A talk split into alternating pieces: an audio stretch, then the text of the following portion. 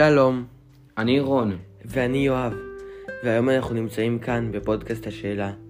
אנו בפודקאסט השאלה, שבו אנו מדברים ודנים על כל הסובב אותנו. פודקאסט השאלה, מתחילים. שלום רון, שלום יואב. מה שלומך?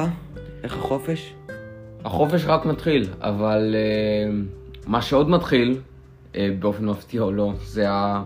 אפשר להגיד, תחילת ההתפוררות יש שקוראים לזה, של הקואליציה.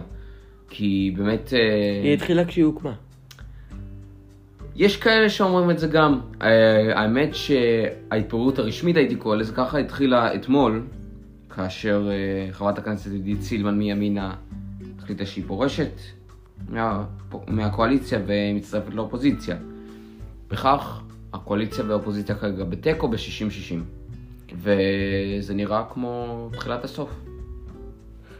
אה, כעיקרון כן, אני יכול להסכים איתך בעניין הזה, שזה נראה שהסוף קר- קרוב מתמיד לממשלה, אבל הייתי רוצה להסתכל על שני דברים. הדבר הראשון, מה גרם לפרישה של עידית סילמן, ואולי הסיבות האלה יהיו אשר יהיו, יכולות לגרום לעוד אה, ח"כים לפרוש. אז בוא נחשוב קודם כל מה גרם לעידית סילמן לפרוש מהממשלה. תראה, עידית סילמן היא אדם שכמו שאנחנו יודעים לא מעט מהתקשורת, מהעיתונים, אה, אנחנו יודעים את זה לא מעט. היא אדם שבעקבות הקמת הממשלה, כמו רוב חברי ימינה, או חלק נכבד מ... מה- מהחברי כנסת הימניים במ- בממשלה כביכול, סבלו מהפגנות ליד הבית, ובאמת, והיא גם סיפרה על כך שתקפו אותה בתחנת הדלק, ושמנדים כרגע גם את ילדיה, אה, וגם בעלה, שבוא נגיד ככה, לא בטוח שהוא היה מצביע ימינה בדיעבד בבחירות. וכל זה ביחד לדעתי נותן, ה... נותן לבן אדם ממש, זה, זה שובר אותו. וכמו שאמרו, ב- או בצדק לדעתי, הקש ששבר את עידית סילמן, זה היה החמץ, חוק החמץ בבתי החולים, שסילמן תמכה בכך שבבתי החולים לא יהיה חמץ בפסח, לעומת זאת שר הבריאות הורוביץ התנגד, ואני חושב שזה בסוף כל מיני אה, דברים כאלה ש... שמשפיעים על בן אדם בצורה מאוד מאוד חזקה, ובאמת אה, כל מיני דברים שקורים לבן אדם, גם אם הם לא הכי קשים, זה שובר אותו, ואותה זה כבר כנראה ש... ובאמת, אה, חוץ מזה שנבחרי ציבור נתונים ללחץ ציבורי מאוד מאוד גדול, אה, זה גם אה, שבר אותה באופן אישי נראה לי. תראה, אני מסכים איתך, גם uh, כמעט עם כל הסיבות שמנית אני מסכים, חוץ מהסיבה האחרונה, לגבי החמץ. אני כן מסכים שהיה פה איזשהו משבר, אבל זה... זה מה שמתחבאים כאילו מאחוריו, זה כאילו התירוץ, אבל לדעתי זה ממש לא הסיבה. לדעתי מה שהזכרת את הרדיפה שהייתה כלפיה מצד הימין, אה, הפגנות, הנידו, ש, ש, כמו שהזכרת, שנידו את ילדיה, ו, ועוד מגוון אה, מאוד סיבות שאת חלקם הזכרת. זה לדעתי מה שהשפיע יותר. לגבי החמץ גם יש לזכור שהמשבר עצמו, כי קרה לאחר שניצן הורוביץ, שר הבריאות, בא אה, למלא את פסיקת בג"ץ, כן? אז גם את זה צריך לזכור שזה לא איזה סתם גחמה. כך שזה זה לפחות אה, הזווית ראייה שלי על האירוע. אבל גם אני רוצה, ברשותך, לעבור לעוד נושא, אפשר להגיד אותה נושא, שעכשיו שעידית סילמן אה, פרשה, למעשה כולם אומרים, יש תיקו, 60-60. 60 קואליציה, 60 אופוזיציה. מה שאומר, אין רוב לממשלה בכנסת. אבל אני רוצה להפנות את תשומת לבך לעוד משהו. כשאני מסתכל על האופוזיציה, אין שם חזית אחידה. יש את uh, מה שנקרא בלוק נתניהו, בלוק הימין, של הציונות הדתית, ש"ס, יהדות התורה והליכוד, אבל יש עוד מפלגה שהשתרבבה לאופוזיציה, וזו כמובן הרשימה המשותפת, שקשה לי מאוד לדעת איפה למקם אותה. מבחינת התיאוריה היא באופוזיציה, אבל אני לא בטוח עד כמה היא באמת תהווה אופוזיציה ואני חושב שצריך גם להסתכל על תרחיש. אני לא יודע מה הסיכויים שלו, אני לא יודע כמה זה ישים, אבל גם על תרחיש שבו הרשימה המשותפת, בצורה כזו או אחרת, תחבור לקואליציה. הרשימה המשותפת היא מפלגה שלא... זו מפלגה, כמו שאתה אמרת, אמצעית. היא לא נמצאת בבלוק הימין כמובן, אבל מצד שני היא גם לא תומכת בקואליציה. לדעתי, הרשימה המשותפת לא תיכנס לקואליציה, כי בעצם אה, הם גם בעצמם התנגדו לקיום שלה, ונראה לי שבאופן כללי יהיה להם קשה לשבת עם אה, גורמים ימניים בקואליציה כמו בנט וסער, אבל גם כי יש עוד מפלגה אחת בקואליציה, והיא רע"מ, והיא היריבה שלהם. ואני חושב שהם הלכו כל הזמן על הקו הזה של לתקוף את מפלגת רע"מ, שהיא לא עושה אה, מספיק בשביל החברה הערבית, ולא לא, לא, לא, לא מממשת את האידיאולוגיה אה, שלה. אה, וזה יהיה מאוד מוזר אם פתאום הם ייכנסו לממשלה, ממשלה כזו.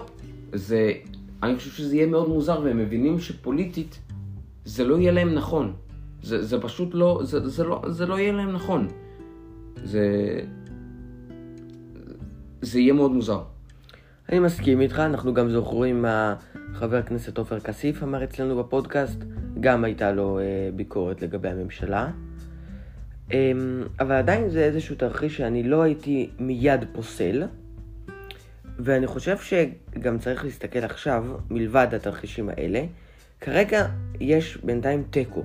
הממשלה לא תיפול, היא גם לא תצליח כ- כעיקרון להעביר חוקים, אם כל האופוזיציה תהיה נגדה, אבל היא גם לא, תצליח, אבל היא גם לא תופל. גם החוקים, זאת אומרת, יש תיקו, 60-60. אז צריך להסתכל לדעתי עכשיו על איזה מגעים יש כעת עם שאר הח"כים מימינה, כי אני מאמין שגם ראינו את זה לגבי ניר אורבך ואביר קארה. אגב, אני לא יודע אם להתייחס רק לימינה, אולי גם אה, בתקווה חדשה יש משהו, אבל כרגע הזרקור הוא על ימינה, של מי הולך להיות כאילו הפורש הבא, העריק הבא. מי הולך, הרי אם עוד אחד יעזוב את הקואליציה, היא תיפול. כי יש 61-59, וזהו. הממשלה יכולה ליפול, אפשר לצאת לבחירות, או להקים ממשלה אחרת, אבל זה לא משנה. זה כבר אומר שאין שום רוב, או למעשה, יש רוב נגד הממשלה. הקואליציה היא מחולקת לשמונה מפלגות, כן? רע"מ, מרצ, העבודה, אה, יש עתיד, סער, ליברמן, גנץ ובנט. עכשיו, אם אנחנו נוציא מהמשוואה את המפלגות שבטוח לא יצטרפו לממשלה בראשות נתניהו, אנחנו מוציאים את רע"מ, אנחנו מוציאים גם את העבודה ומרץ, ונוציא גם את יש עתיד ואת ליברמן. נשארו לנו שלוש מפלגות, כחול לבן, אה, כחול לבן, סער ובנט. תראה, לגבי כחול לבן, זה סיפור מאוד מעניין, כי כחול לבן אה, בעצם אה, גם אה, היו בממשלת אחדות קודם עם נתניהו, ומצד אחד הם חשים את האי כבוד שהוא נתן להם מצד אחד, מצד שני החרדים הסכימו לשבת איתם בממשלה והם יכולים להחזיר את החוב שלהם כביכול להם. אז uh, הזאת זה לא, אני חושב, להערכתי זה לא, זה לא יקרה, אבל uh, זה פתוח, זה לא שהסיכויים הם אפסיים לגמרי. לגבי uh, סער, תראה, גדעון סער ומפלגתו תקווה חדשה זו מפלגה שהיא מבוססת, האידיאולוגיה שלה מבוססת על ממשלת, ממשלה שהיא מאוחדת, שהיא ימין ושמאל ולא ממשלה של נתניהו. היא מבוססת על כך שביבי לא יהיה ראש ממשלה וגם החוקים שלהם, כמו הגבלת כהונה וחוק אה, הנאשם בפלילים. ואני חושב שאין תרחיש שמפלגה כזאת שהיא הוקמה מתוך הרצון להקים ממשלה שהיא לא בראשות נתניהו, פתאום תצטרף אליו, אני חושב שזה תרחיש שהוא לא, הוא לא, זה, זה לא, זה לא קיים, זה לא, זה לא הולך להיות. זה לא נכון להם פוליטית, גם בגלל הקרטוע בסקרים וגם כי זה, זה, זה פשוט לא, לא, לא לפי האידיאולוגיה שלהם, ואני לא חושב שזה גם יביא להם, אם אנחנו כבר מדברים פה על סקרים, אז על, זה לא יביא להם יתרון מאוד גדול בסקרים. ואנחנו כרגע מביא, אה, בעצם באים למפלגה הכי מעניינת כביכול, ימינה. תראה, אה, אצל ימינה זה באמת מסובך. אם אנחנו יכולים לנחש מה יקרה אצל מפלגות אחרות, אז כאן אני חושב שזה פתוח לגמרי. מפלגת ימינה זה מפלגה שהיא לא הוקמה על גוש ביבי או אנטי ביבי, זה מפלגה שהוקמה בשביל ש... בשביל שבנט יהיה ראש ממשלה, זו כוונת העל שלה, שהיא מומשה, אגב, וגם בשביל לעזור לעצמאים ולעבוד כביכול תחליף לשלטון של נתניהו. אה, אבל זה נראה לי לא הייתה אחת מהמטרות המרכזיות שלה, אבל עדיין. זו מפלגה ששאפה להיות בראשות הממשלה, עם תפקידים בכירים, כמו שהיא כיום. היום זה ההתגשמות החלום שלה כביכול, אבל, ויש פה אבל גדול, יש תחושה רווחת מאוד בקרב הרבה מאוד אה, אנשים, וגם בפוליטיקה, שלחלום הזה משום מה לא היו שותפים הרבה מאוד חברי כנסת מימינה. וכשאני אומר את זה אני מתכוון לכך שלחלום הזה לא היו שותפים עמיחי שיקלי, קודם כל, שהתפטר uh, מימינה מיד אחרי, uh, מיד אחרי שנודע לו על הכוונה להקים את ממשלת השינוי. ו... ועכשיו אנחנו גם רואים את עידית סילמן, שבאמת uh, מנסה להילחם על האידיאולוגיה שלה, ובאמת שאנחנו רואים את ה... כאמור את ההפגנות ואת ההתנגדות, וזה שבר אותה כנראה. ובאופן כללי אנחנו גם רואים את אביר קארה, שיכול להיות לא כל כך מרוצה מהיחס בממשלה, מהטיפול בעצמאים. שמענו שהוא ניסה להעביר uh, חוקים יותר uh, מקלים עם העצמאים ולא הצליח. וגם את ניר אורבך, שהאמת שאפילו אני זוכר את היום הזה, שכולם אמרו שהממשלה החדשה תלויה אך ורק בעידית סילמן וניר אורבך.